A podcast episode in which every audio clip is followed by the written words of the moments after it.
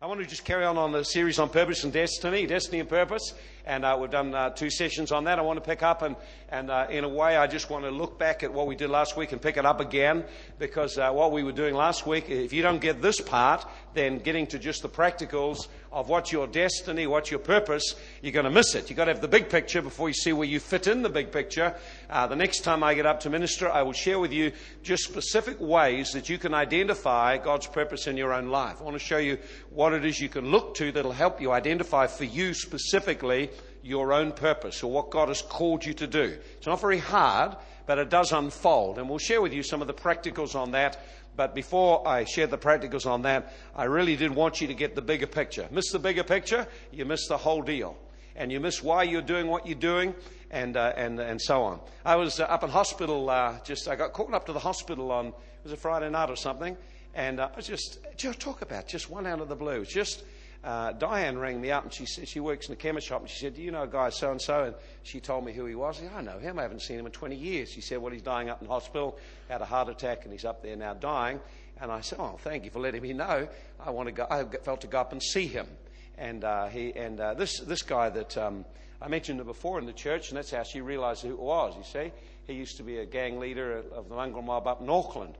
And when we started out the church, he uh, came into the church around about the second year, I suppose. That's got to be at 1986, I guess. And uh, we had these pumping meetings down there in St. Albans Street, and it was fair rocking and, and upsetting all the neighbours like normal.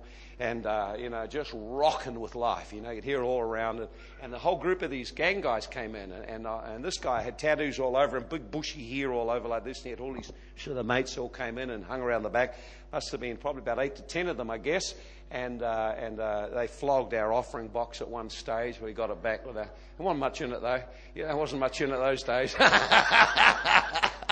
but uh, but uh, anyway, and, and, there he was up there dying, and, and uh, I led him to the Lord. I remember leading him to the Lord, and I remember uh, confronting religious people in the church who um, who had no heart for people like this, and all they wanted was a nice ministry, but they didn't really want to deal with the real issues of life. So I rapidly told them they could go and he could stay. you know, you've got to not be judgmental about people. You've got to have a heart of the kingdom, you know, because we're called to represent the kingdom. And anyway, uh, this young, this guy got saved, and uh, and uh, we we kind of had him stay at our house. You know, he stayed in Dave's room, and and then we, took him down to Barry Ward. There's Barry over there. Barry was youth pastoring down in Dannevirke, and Roy went down there and say, Barry hid him out on the farm from the gang, you know, because they had all these people in Auckland after him. And, well, they'd been doing a shooting up there and they all wanted him and they were trying to find him. So he hid out there and Barry really did a great job looking after him. But then he went into town one day and the gang found him there and he got drawn back in the gang. And uh, so, of course, anyway, his life just fell apart. Eventually he left the gang and, uh, but, his whole life fell apart. And there he must be a young guy, younger than me anyway. And he, uh, there he was lying on a hospital bed in intensive care dying. And I thought to him, you know, here's a man who one point stood up, felt the presence of God, came to a meeting because he felt the presence of God, heard the gospel, made a decision to receive Jesus, but then actually never embraced God's purpose for his life. And so he had the last 20 years of his life were absolutely wasted. And I felt a tremendous sadness as I looked at him lying there, knowing that I'd led this man to the Lord, but in 20 years, when he made the decision to leave Barry's care down in Dannevirke, he wandered out of God's purpose for his life and he's actually wasted his life. We, we shared the gospel with him again, prayed over him, and he was supposed to die that night, but he's still alive, so who knows, you know. But I thought, well, I felt two things. One is just a great privilege to be able to come and pray for him and snatch him out of the devil's hands before he goes to wherever. And uh, second thing was just a reminder of how a life without purpose is, is empty and meaningless. We must anchor to the purpose of God for our life. And so I want to just pick this whole thought up again today and, and just follow it through. Let's just start off where we, we, we picked up one of those verses there in Romans 8, 28 to 29. And uh, remember it says, We know all things work together for good for those who love God, those who are the called according to his purpose. There it is, purpose. God has purpose. God does everything by purpose. He does nothing just I thought I'd just do that. He does everything by design. He has a purpose. Everything begins with his purpose. For whom he foreknew, he predestined. There it is, the word destiny. That we might be conformed to the image of his son, that Jesus might be the first among many brothers and sisters. What a fantastic thing. Love to share more on that one. But here, let me just pick up a couple of things, just revising where we were so we can pick up and go back into Genesis again.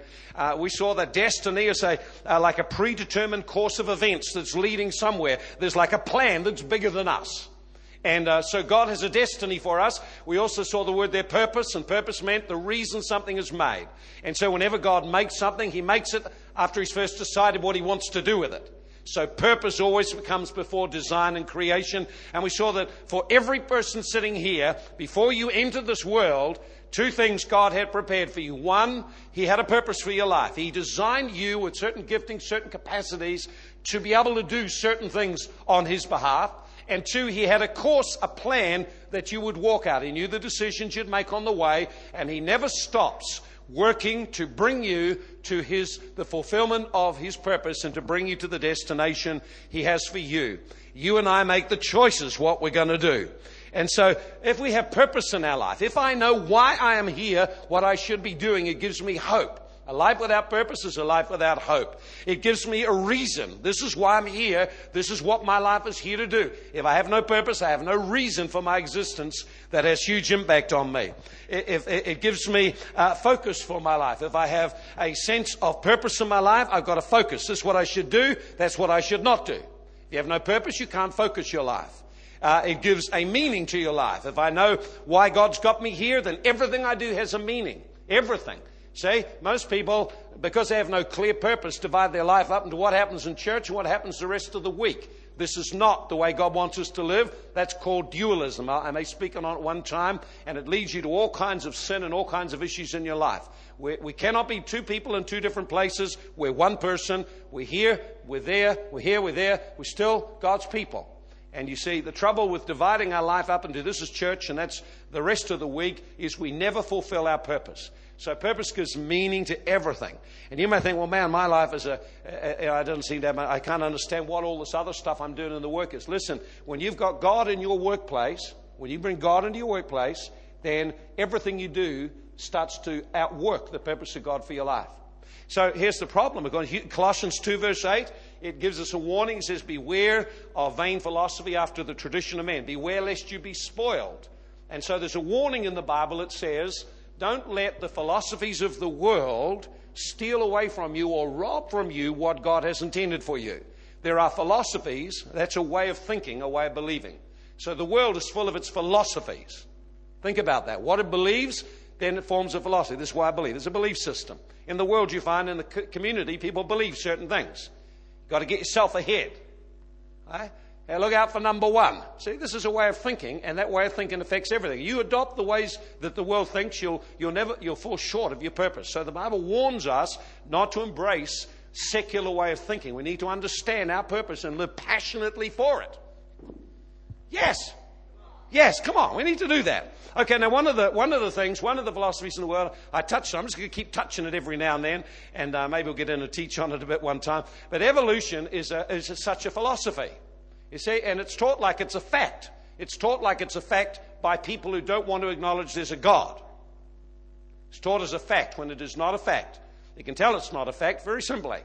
No one's ever seen it. No one's ever been able to do it. It's never been recorded in any laboratory that can make such a change between species, and it's unable to be proven. And uh, however, you have to understand this that if you embrace or take evolution as a, as a way of life. This is what the next, this is what it means this.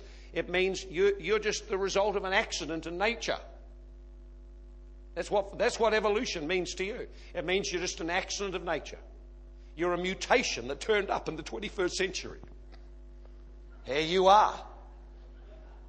Some mutations are better than others. Some look very attractive, actually. Mutants. I'm not a mutant, that's for sure.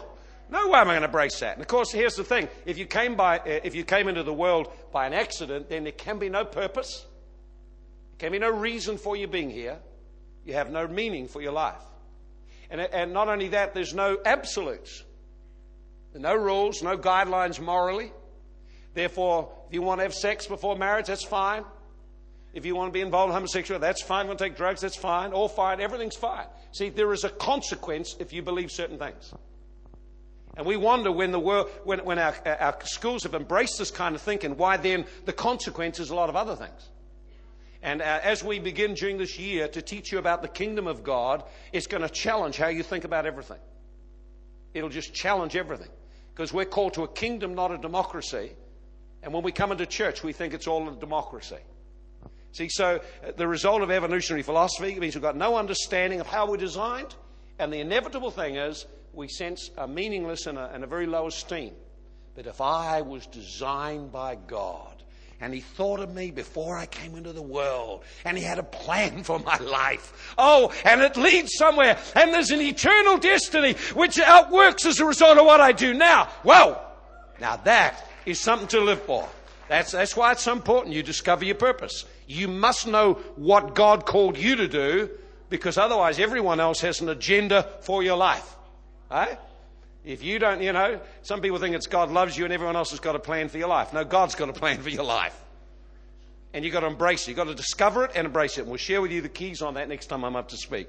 Okay, then. So uh, we have eternity in our heart. We have a purpose. We have a destiny. We're people of destiny.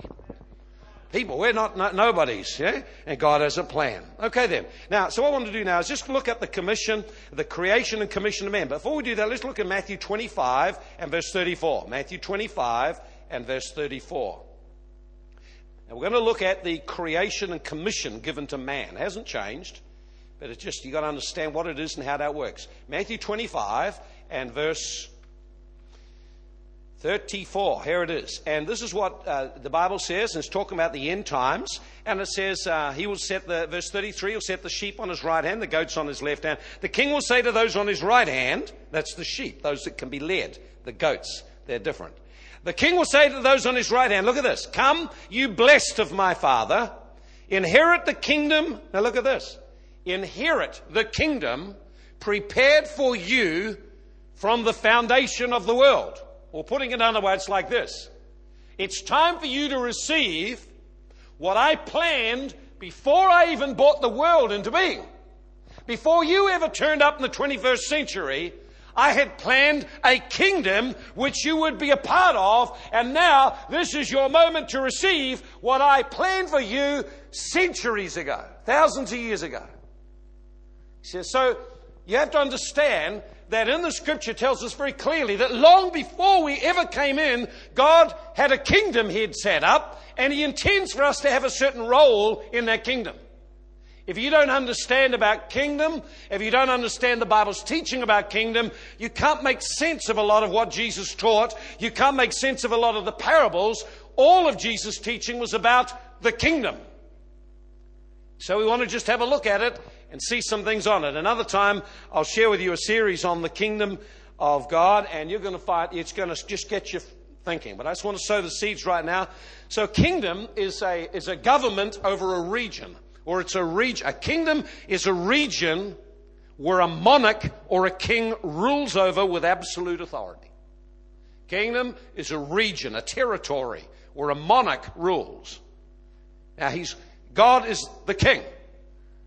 And he's in charge. He's absolutely in charge because he made it all. It belongs to him. He's totally in charge. Whether you agree with that, like it, flow with it, rebel against, that's entirely up to you. But it doesn't change the fact he is still a king. He is the king, and he's a king over a kingdom. Some parts are in harmony with his plan, and other parts are not in harmony with his plan. And so he's the king over a kingdom. It's a, it's a government. Now, the Bible tells us in uh, Psalm 145, verse 13, that God's kingdom, or the kingdom that he set up, the sphere he set up, it's both invisible and visible. And it's an everlasting kingdom. In other words, it just goes on forever and ever and ever. God's rule. See, so God always existed, and then He created, and what He created became a kingdom, invisible and visible.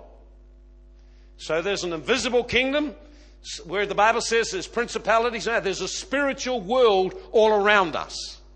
It's an invisible world, but it's still real. Just because you can't see it doesn't mean it isn't there. It is there. It is real. And in that realm of the spirit, there are positions where uh, demonic spirits govern and affect things in the earth. But it was never intended to be that way. It was always intended man would rule the earth by connecting to heaven and living on the earth. So the Bible says in Psalm 145 verse 13, it is an everlasting kingdom. In, in uh, Psalm 103 and verse 19, it makes it clear that God's kingdom is a visible kingdom. You can see it. This is it here. And it's also invisible. You can't see it. It has a realm which is called heaven, a realm which is called the earth, an invisible part and a visible part. And so all the kingdom of God, all the kingdom of God. There's only one part of it which is out of order. That's the earth. Okay, the third thing about the kingdom of God is it rules over all the nations. In Acts 17 26, Acts 17 26, it tells us very clearly that God has established, long before any nation came into being, God established when it would arise in the earth and when it would decrease. He, he established the timing different nations would emerge. Like right now, in this season of our life, you see America is the dominant nation in the world, perhaps. But ha- all of us would have a sense it's about to tip over. And if you'd been around longer, at least long as me or longer, you'd have been in a season when England was the dominant nation in the world. And then after two world wars, England diminished.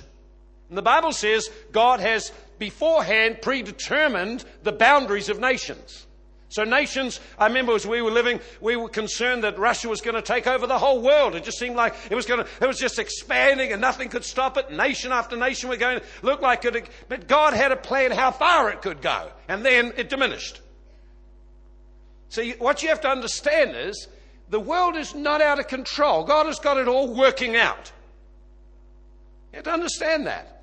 He sets up nations at the right time and then they go down. Uh, there's a film on at the moment, Apocalypto. Mel Gibson uh, uh, set up and did that film, and it's about a civilization that arose and then it totally disappeared. So this is, this is the Roman Empire was great and mighty, then it disappeared. Now, guess what? God was able to tell one of his prophets each of the nations that would arise. God spoke to Daniel, and he said to Daniel, He said, Listen, I want to give the message for the king. He said, the, he gave the message to the king. He said, the king, listen, king, he said, you've got a great kingdom here. It's a magnificent kingdom. The, shortly, it's going to be overthrown. And the next one that'll come be the kingdom of the Medes and the Persians. It's going to rise up. How do I know? God said it. And then he says, after that will be another kingdom inferior. That's the kingdom of Greece, and that'll rise up. And he said, then after that there'll be another kingdom called the kingdom of Rome, and that'll rise up. Anyone who studied history knows that's exactly what happened. And yet God said it through a prophet before it happened. God knows when nations will arise, when nations will prosper, when they will fall, and He has exactly determined how far they can go. Bible says it's the same. People get worried about global warming, and uh, there's a lot of stuff behind that too. But uh, the thing is, God said He'd never allow the waters to flow over the whole earth again. So there's only a limit to how far the waters can go. You've got to see what the Word of God says. God is in total charge. It's all His. The earth is the Lord's Everything in it. The city belongs to Jesus Christ. Everything in it. Everyone in it. Everyone belongs to the Lord. The issue is whether we will acknowledge the king and his kingdom or not. And to acknowledge the king and then refuse to live by his laws makes you a lawbreaker. So whenever there's a kingdom, there's an absolute monarch and there's a legal system that makes it operate. There's all kinds of, there's a constitution, there's all kinds of things make up the kingdom. We'll share on that another time what makes up a kingdom and why it's different to a democracy. And uh, we're going to share with you how, you see, there's a kingdom that we're all a part of. And we either cooperate with it and then we get the blessings of it, or we fight against it and then we have all sorts of consequences. So part of understanding purpose is to understand God intended we would represent Him in a kingdom. We would be a family, a royal family in the kingdom. Okay, let's have a look at the original uh, mandate for man, Genesis 1 26 to 28. And I'll just come back over this from time to time in the year because it, it, we just takes time to get it in. We get set with certain ways and thinkings. It takes a little time to get the thing, the thing into our heart. Genesis 1 26 and 27. Let's have a look at it. And here it is. It says, And then God said, Let us make man in our image. According to our likeness, let them have dominion over the fish of the sea, the birds of the air, the cattle, all the earth, not one another, and over every creeping thing that creeps on the earth. So God created man in his own image. In the image of God, he created them. Male and female, he created them. God blessed them. And God said to them, Be fruitful and multiply, fill the earth, subdue it, have dominion over the fish of the sea, birds of the air, every living thing that moves on earth. You want to read Genesis, the most amazing thing. So this is what God said. Let us make man. See, let us make man. Now, what had God done before that? Well, God had made the earth, He'd made the planets, He made, he made the heavens and the earth. And then He put animals in the earth, He put uh, every living thing in the earth. And then after He's created all kinds of different species, a species is of a, a kind of animal. It's, a, it's something that has a unique characteristic. Then He says, now He didn't say this about anything else. Let us make man. And man is going to be different to everything else I've made. Because man will be made in our image. Man will be like a representative of us in the earth. Man will not be like the animal kingdom. He will have a mind and will be able to think. He'll have a will and be able to choose. He'll have emotions, be able to feel. He'll have a heart for personal relationships. He will be able to be creative and design things. He will be like us. In, uh, in uh, Psalm 8, it says, uh, What is man? Ah, Lord, when I look at the heavens and the earth and how vast they are, what is man that you are mindful of him? What is man that you keep thinking about us? Or the Son of Man that you made him to have dominion over all the works of your hands. What an amazing thing. And he says, You made him a little lower than Elohim, made him just a little lower than God. So you got to understand when God designed you, He made you different to angels. He made you and me just a little lower than God. Of course, we're fallen a lot lower, but we're designed to be a little lower than God. Meaning the characteristics of God are in us. Creativity, passion, love, judgment, all kinds of things of God are in us, wired into us, and we are at our core a spirit being like God. So everything you see on the earth is flesh, but what you see when you see a person is a spirit being. It's something of God in a person.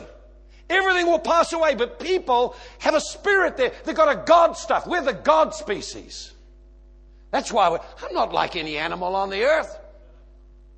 We're God species. We're God species. Unique. You can't, the only way you can become a God species if God made you that way. And that means you've got a spirit. And your spirit is the part of you that connects with the spirit world, spirit realm. You and I are designed for spirit living. We're designed to, un- to tap into the invisible world. There's nothing else like us on the earth. Nothing like us on the earth. How amazing that we're made spirit being. Why did he make him? Look, he says he created man and let us make man our own image and likeness. Let them have dominion over the fish of the sea and the birds of the air. Then he blessed them and said, Be fruitful and multiply, fill the earth, subdue it, have dominion. Now, why did God make? Here's, here's some things why God made us.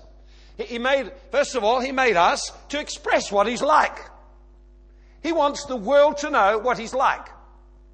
Now, He could make that happen two ways. One, He could step into the world. I'll come now and let you see me. And He did that one time on a mountain. They all got scared, didn't want to go near Him. So He said, okay, we won't do it that way. We'll do it a different way. We'll make man who's just like us, and out of a relationship with man, then we'll express ourselves in the earth.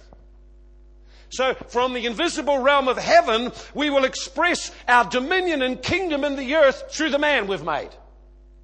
So, He made us to express what God's like. God is loving. He's made you to be loving. When you're loving, you function right. He's made us to be creative. When we're creative, there's something great about creating. Anyone who's made something and then you see it all finished, it's a joy. Yes, I made it. When you go in and renovate a house, well, it feels good. We're made for this sort of stuff. We're made for these creative things because the bit of God is in us, eh? We don't do the God thing. So we're called to function like God on the earth. God creates, God speaks. See? He does it. So we're made to express what God is like. We're made to enjoy a relationship with Him, to connect with Him. See, not, not made for religion. That's why religion's a burden. We're made for a relationship. That means you talk with them. So if you come into a meeting here and, and I see that you got your heads down and your hands down, you, there's no, nothing happening in there, you're missing the point. The point is we're made for relationship, connecting with God who's invisible from our spirit. To worship Him in spirit and in truth without anything covered. Nothing's covered. Everything's out there for Him. We, we understand He loves us. Eh? We're made there for dominion. Let us make man. I know He said in verse 26. Let us make man in our image and likeness. Now, what you've got to understand, that is a divine decree. A decree is a statement of command and authority. This is what God said. Man shall rule the earth. Man shall rule the earth. We're called to rule the earth. We're called to bring God's life, God's power, God's creativity, God's nature into the earth. And let me tell you this, when you get saved, it's not to go to heaven, it's so you can do what you're designed to do, bring God into the earth. So it doesn't matter whether you work in the church or work anywhere, you're still called bring God into the earth. Bring God into my business. Bring God into my school. Bring God with me wherever I go. That's what we're made for. See, people get hung up on evangelism. You hear the word evangelism. Not for me. Well, listen, there are some people called evangelists that equip you so you can actually reach people as God would reach them. You are actually designed to reach people. You're designed to serve. You're designed to meet needs. See your need, meet it. You're designed for that. That's kingdom. See, serving is the characteristic quality of the kingdom. Jesus came into the world to serve, to come in to engage people. Now listen, here's the problem that most people have with evangelism. See, if I go over to Bill here and you say, I want to sell him a vacuum cleaner. So I'll start off, and he thinks I'm building a relationship with him. Hey, Bill, how's it going? We start chatting and chatting, but then I suddenly flick the switch, and now I want to get in the sell mode. See? Now, immediately, what's, what immediately goes? Relationship. Because no longer is there relationship, I've now got an agenda I'm trying to impose on him, and that agenda now destroyed the relationship. And he says, Get out of here. Yeah, nicely. Well, Bill would always say it nicely, I think. Some of you would be a little more forthright. Is that right, Myra? but the words are all the same. The introduction of an agenda actually changed the power to relate. So when you work with people to reach them for Christ, you have to have no agenda.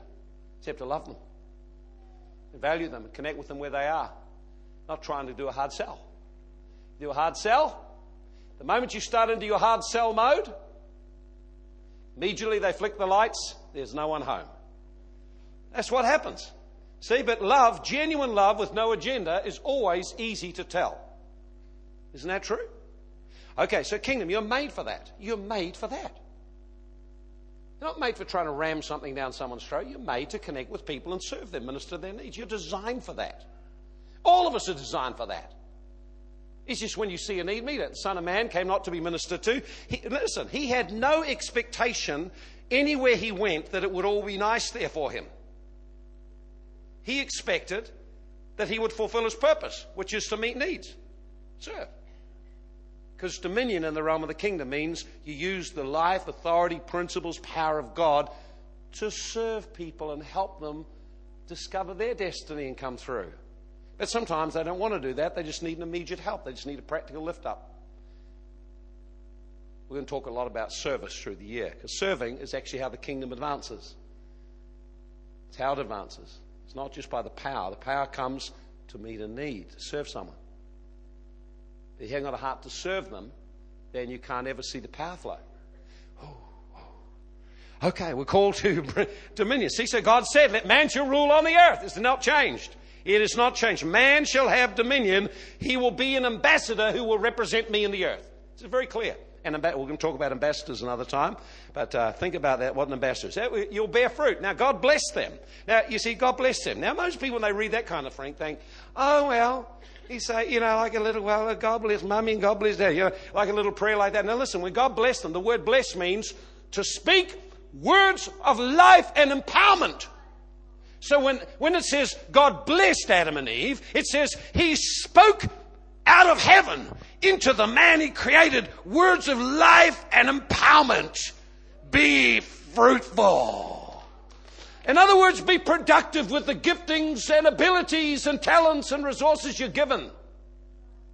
Work Express your creativity. Express the gifts God's given you. Develop the gift. Be productive. This is a divine word over your life. Be fruitful. It is the most natural thing for a Christian to be productive. It's poverty and negative mindsets that stop that happening. You are, you have a blessing of God. Productive, fruitful, increase. That's you. It's over you. You need to lay hold of it and then fulfill it. And it takes cooperation to do that. And then reproduce. Oh, that's a good bit. I've done my bit. Seven kids. Interesting enough, in the culture in Auckland, when, when that actually we were about to having a family, was all that you, should, you were irresponsible if you had more than one. Maybe you had two, you just. Three. My, were you irresponsible? What a culture. I went to Dannevirke, thank God for that, and we just had heaps of them. Because it was in the culture there to have heaps of kids. It was great. Never regretted any of it. It's been wonderful. But we're called to be to reproduce the life of God. So it, it means more than just having children. God wanted to populate the earth with people just like his son Jesus Christ.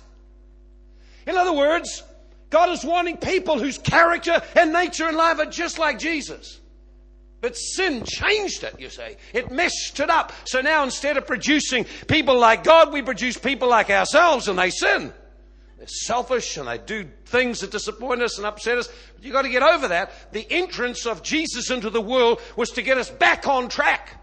So now for us to be fruitful means that the giftings, talents, and abilities we've got, we put them to work with God's blessing and God's mandate on it. And to reproduce means more than just having children and raising up children. It means we reach people and work with them, not just leading them to Jesus, but we bring them to come a, a committed follower of Christ who begins to learn the ways of the kingdom and he becomes just like Jesus. That's why God doesn't want to leave you like you are. And if you haven't changed, something's wrong with you. Any child that you come back and see them after four years and still the same height, they still do the same things, and they talk the same way, there's something wrong there. Stunted growth. Pygmy Christians. Oh, no, what pygmy Christians. Hey, pygmy Christians. We don't want that. We want them really to grow up. So that's the decree of God. Now, of course, the pro- so this is this is what a wonderful thing. What a great privilege for Adam. Here he is. I am God's representative in the earth. I can access the realm of heaven. Oh, I wish I knew more about that. I can talk in fellowship with God and I can have dominion. So he begins to name things. Because before you can get dominion over anything, you've got to name it. Imagine trying to name every animal. Elephant. Rhinoceros. That looks like a rhino to me. Imagine trying to do it all. It's a very creative thing to name all of them. But of course, the thing is, even in our own life, if you can't name the issues in your life, you'll never have dominion over them. Naming is a part of having dominion. Naming is a part of expressing the life of God. That's why when people deny, let me tell you this denial means you cannot have dominion. Denial, no dominion. You hide that your finances are a mess, no dominion. You hide that you've got emotional blocks, no dominion. You hide the brokenness of your life? No dominion. You can only have dominion over what you name. To name something means you position yourself to have dominion over it. That's why, if you want to have dominion over sin, you have to name your sin. The world tries to just confuse it by covering it with a different name. You just got to name it like it is. Oh, we were living together. They were having fornication. Have to be so hard. We're just saying it like it is, instead of trying to swish it around so we can't have dominion over it. Come on. Lying is lying. Everyone tries to butter it all up and use PC names now. You can call it like it is. Call, and we'll see a little bit later that when it comes to being an ambassador in the kingdom, representing God, one thing you've got to do is know how God calls things and call them the same thing. You start calling things the way God calls them, So what did Adam do wrong? Well, Adam declared independence. Yes, I know I'm your ambassador, but I'm resigning in my ambassadorship. I don't want you to tell me what to do with my life. I don't want you to tell me how to run my life. I will make my own decisions. Thank you very much. Okay? That's what sin is. So when he, when he said, I will make my own decisions. Yes, I know what you said, but I don't believe it. I know you said that the soul that sins shall die, but I don't really believe that. I know that if you lie, you, you die, there's something happens in your relationships that dies. I don't believe it. Lying could get me ahead. You see, you see, you see how he got into that thing? So what he did then was he abandoned his position ambassador and he lost the kingdom and he lost the relationship. Look at this in Luke chapter 4, verses 5 to 7. Luke chapter 4, verses 5 to 7. Because the devil comes very cunning. He comes, yeah, man, God wants to take away your fun. Come on, you got Go on, do your own thing. Be like a God. See, he was already like God. He was already like God. Didn't have to do anything apart from God. He's already like God. Just need to fulfill his role. Okay, notice what the devil said to Jesus. The devil took him up in verse 5 to a high mountain, showed him all. Notice what he showed him. He showed him all the kingdoms of the world. Now, what did he show him? I don't know how he showed it. He probably showed the spiritual realms of rulership that affect all the things that happen in the earth. But he would have shown him something. He saw all the kingdoms of the earth in a moment of time. And the devil said, All this authority I will give you and their glory because it's been handed over to me. Who handed it over? You see, I'll tell you how it handed over. There's a basic rule that if you conquer someone, then you got the spoils. That's how it works in the world, isn't it? See? And so Adam was overcome. Adam was conquered, so what he had, he lost. What did he lose? Well, he lost everything. He lost dominion. That's why until you become a Christian, you don't have dominion. That's why you struggle. What came into his life instead of what he thought he'd get, he got guilt and he got fear and he got shame and he got powerlessness and he got loneliness and he got grief and he got wars. He got struggles. He got all sorts of things he never expected. He got, you know what he got? You know what he got? He had transferred his allegiance from God put it under the devil when he did what the devil wanted. Now he got from the devil's kingdom. He started to come under that dominion now. So he suffered death, he suffered grief, he suffered fear. Why? Because that's all in the devil's kingdom. See, he suffered shame, he suffered embarrassment, suffered all kinds of torment, suffered conflict, because all that's in the devil's kingdom. You see, if he just stayed under the kingship of the, of, of the Lord, if he just stayed and, and he'd actually kept himself positioned in kingdom alignment with God, he'd have actually ruled the earth and he'd have expanded all God's kingdom right through the earth. It would have been a wonderful place. But he didn't. He gave it all up. And of course, now death has entered into the world because of that. Sin has passed on all of us. And so, by one man, sin entered, and now all dies. Eh? Okay, then. So, what did Jesus do? Let's have a look at what Jesus has done. Matthew chapter 4, verse 17. Matthew 4, 17. I need to move. I just want to get to one point here today. Matthew 4, 17. So, Jesus came, and it says, uh, well, where is it? So oh, Matthew got marks on. I can't read it. well, anyone know what it says? Jesus said this. He said, "Repent, the kingdom of heaven is at hand." So when Jesus turned up on the scene years and years later, as according to a promise, Jesus' message was, "There is a kingdom for you to get back." Now, why didn't he say, "I've come here to save you"? Why didn't he say, "I've come here to heal you"?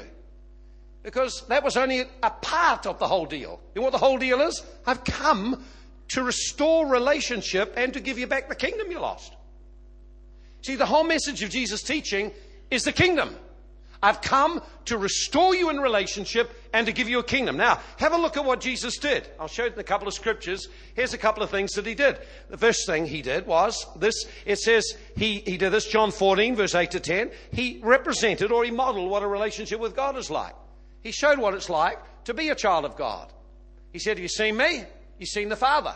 Now, you know what Jesus wants to be able to say? If they've seen you, they've seen me. Unfortunately, Christians don't represent Jesus well. You know why they don't represent him well? They don't know that's what they're supposed to do. You're not there to represent yourself, you're here to represent someone else.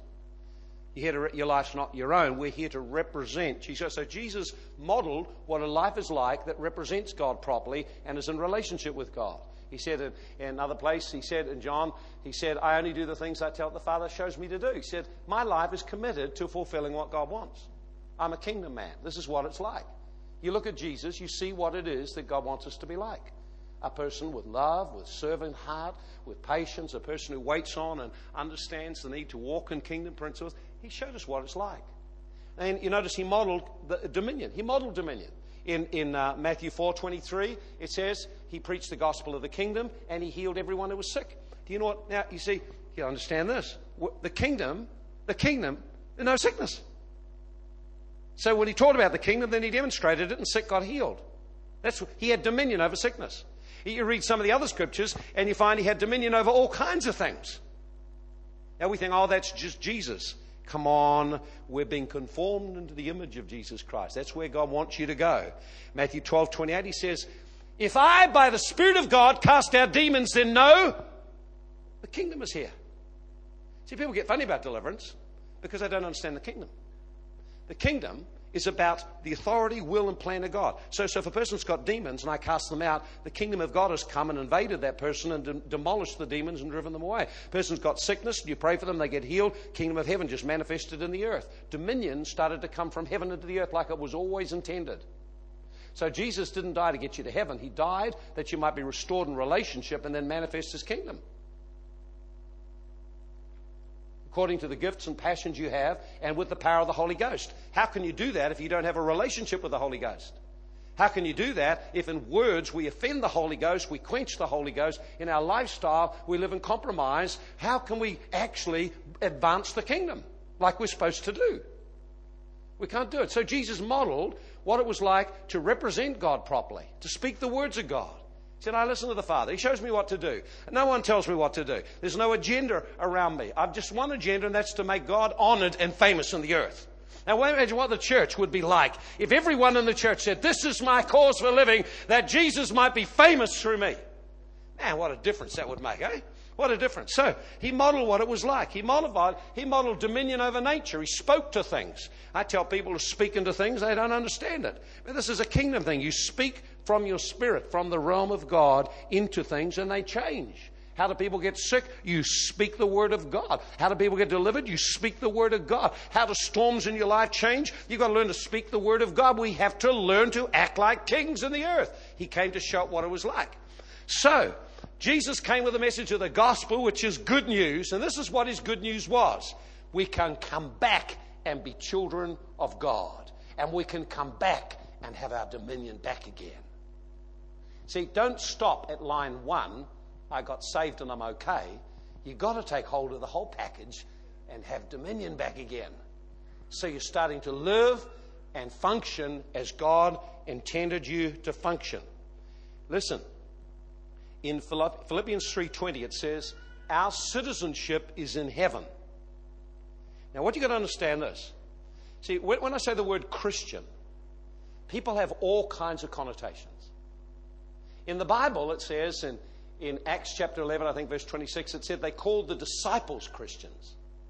Christian was a derogatory term given by unsaved people to those who followed Christ passionately. It was a term given to disciples. It was never a term given to half the people.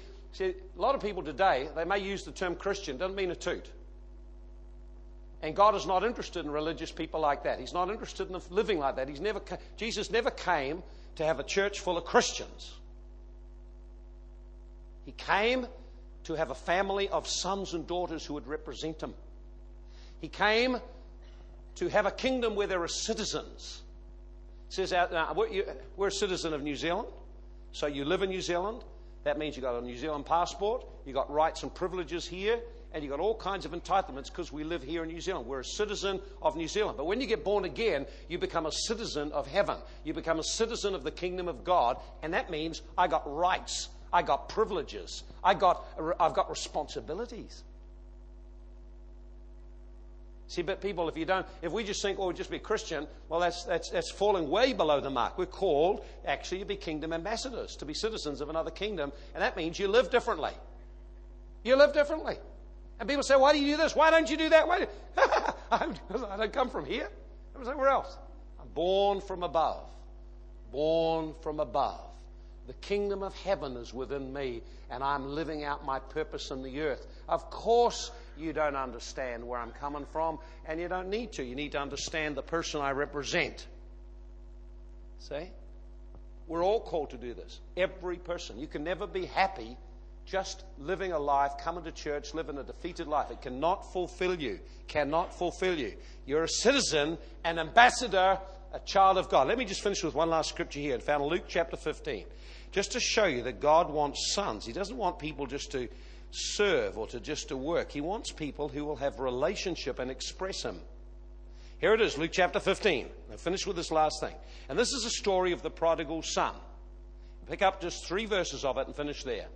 Now, when the prodigal son, who had told father, nah, I'm not having you to rule over me, I'm out of here, he goes out, he ruins his life, and then he finally comes to his senses, comes back. And he said, I know what I'll do. I'll go back and say, Father, I've sinned against heaven and against you. Notice heaven and then you. He said, Now I'm no longer worthy to be called your servant. I'll come home. So while he was a long way off, the father saw him and had compassion and ran and fell on his neck and kissed him. And the son said, I've sinned. He had his rehearsed speech.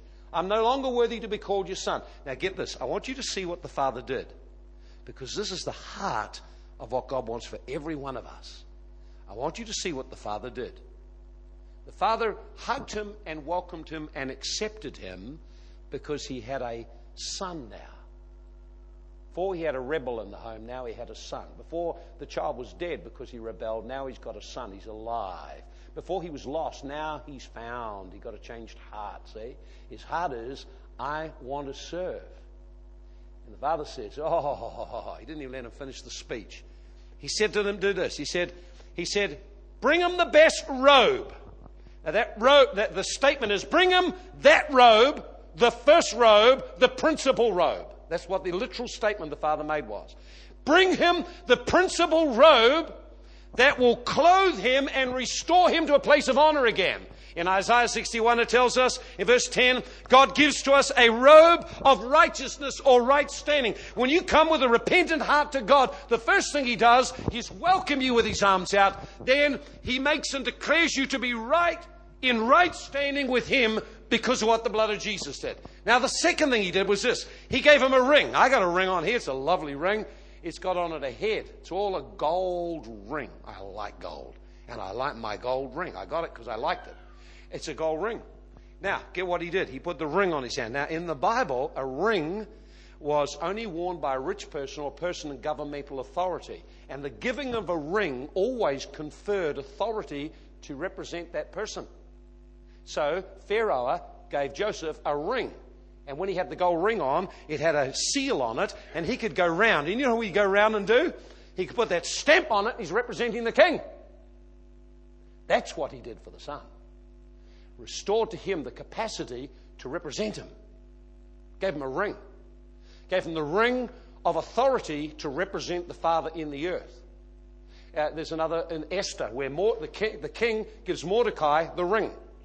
That means he can act on behalf of the king and speak on behalf of the king and put the king's seal on something. Now, guess what the Bible says? You were sealed with the Holy Ghost. So, not only did God declare you right, he then puts a seal on you. He puts the Spirit of God in you. And it's the beginning of the, you, you got like God the heavens credit card. I can get things from heaven. That's why in, in, when Jesus said, He said, if I by the Spirit, by the finger of God, the word for ring is also the same word for finger, and it's the same word when he gave him a ring, and that word finger in this other scripture is exactly the same one. If I by the finger or by the ring of God cast out demons, then know the kingdom is here. To give him a ring was to restore him to a place where he could represent the Father and have authority to act on his behalf. No wonder the brother got ticked off.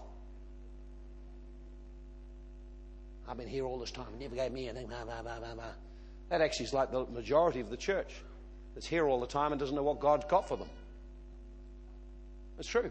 And they gets upset when God blesses someone else. I've been here all these years and I'm having a miracle. How come I got a miracle? I've been to the healing course, I've been to deliverance course, I've been to this course, that course. Blah, blah, blah. This guy just turns up out of nowhere and suddenly prays for something there's a miracle. It's not you. No, it isn't. Just get over it. God's a big God. God is God. It's a kingdom, so he does what he likes. And you can't ask him what you're doing. I got to agree with it or you can't do it. So he's given us the earnest of spirit. Here's the last thing. Just finished with this last thing. He said he gave him, he put sandals on his feet. Put sandals on his feet. Now listen, when a person was taken captive or prisoner, they took off their sandals so they couldn't run away. When a person got set free, they restored the sandals. The Bible tells us in Ephesians chapter 6, you are given, your, your feet are to be shod with the gospel of the preparation of peace. Or putting it a simple way, you are called to bring the gospel of the kingdom to others, to be an ambassador to represent Christ in the earth. You no wonder the brother got ticked off. But this is the heart of God.